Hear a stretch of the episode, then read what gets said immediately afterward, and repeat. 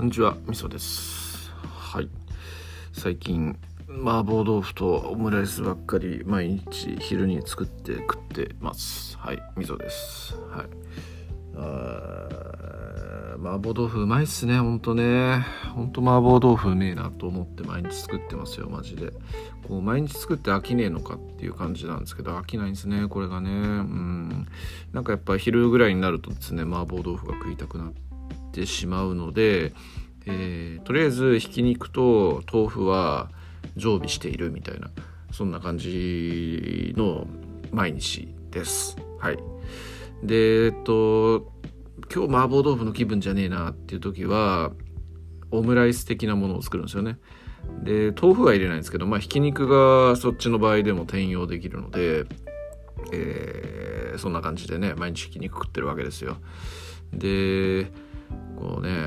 なんだっけあの古典ラジオの樋口さんじゃねえや。えっ、と深井さんの元弟子の日夏さんがね、えー新しくラジオを始めてで日夏さんもなんかもう麻婆豆腐が好きでで作るのにすげえ研究をしていてこう豆板醤とか甜麺醤とかっていうのをこう中国からわざわざ取り寄せて本場のやつを使って作ってるみたいな話をしてたんですよね。いやガチだなと思って。すげえなっていう感じに思いましたね。で僕も僕はそこまではやっていなくてえっ、となんだっけ豆板醤とか甜麺醤とかそういうのは S&B の普通のチューブ型のやつを使ってるという感じなんですけど最近あのラー油を自作しましてでそれはちょっとこだわってるという感じですね。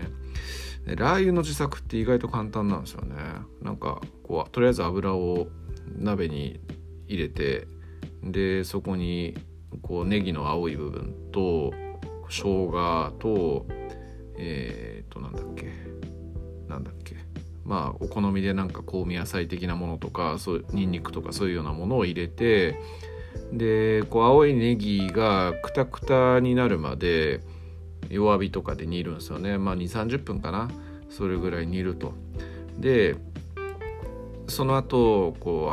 うあのそういうネギとか生姜とかを取り除いた状態で、えー火を全開にしてすげえ油を熱くするんですよね。でその間になんかやっぱこう耐熱というか油とかでも溶けないような素材のボールまあ金属のボールとかですよね金属のボールとかに、えー大量の唐辛子というかまあ一味唐辛子ですよね、まあ、業務用のやつとかで安いのあるんですけどそういう唐辛子とかを、えーがっつり入れてでそこにその熱々の油を流し込むと。でえーっとその状態で、えー放置をしてで、えー少し馴染んだらもう使える普通にラー油として使えるみたいなそんな感じなんですよ。でまあ最初にこうネギとかねいろんなもの入れるみたいな話ありましたけど、まあ、ここのところに例えばこうホールのホアジャオを入れるとかそういうので結構風味が変わったりもしますし、えーまあねいろいろお好みでこう生姜じゃなくてニンニクを入れるとか、えーまあ試すこともできるみたいなそんな感じなんですよね。でこうラー油ってまああのちっちゃい瓶小瓶とかで200円近くとかするじゃないですか。それに対してこう自作するラー油とかだとねこう普通にサラダ油1本分とか簡単に作れちゃったりするんで、まあ、安上がりだったりもするし、えー自分好みのものとかも作れたりするので結構おすすめだったりしますね。はいまあ、言うてもね油も今高いからねあまあ果たしてこうすげえ頻繁に使うとかそういう人じゃない限りはまああんま必要じゃないのかなっていう感じなんですけど、まあ、僕の場合はこう麻婆豆腐ばっか作ってるんで頻繁に使うので、えーいいかなというようなそんな感じでございます。えーでちなみにラー油作る時の油はなんかイメージ的にごま油みたいなイメージがあるかもしれないんですけどなんかサラダ油でやるのが一番いいらしいですね。はい、でえっとラー油のチャーハンみたいなのを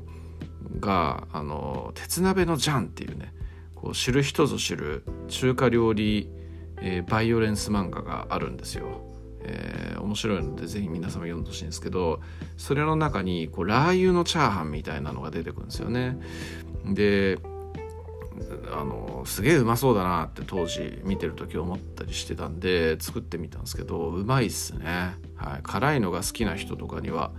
えー、いいんじゃないかなと思うしそれこそこうあの小瓶のねラー油とかじゃたっぷり使えませんから、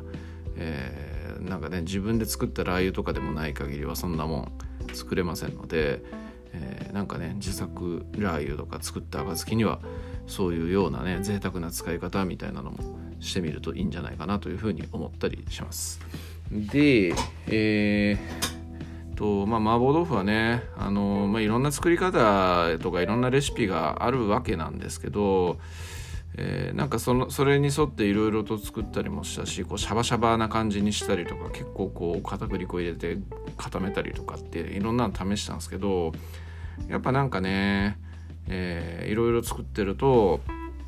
これがやっぱ一番いいなみたいなのっていうのが出てくるわけなんですよね。えー、なんかまあ YouTube 動画とかで、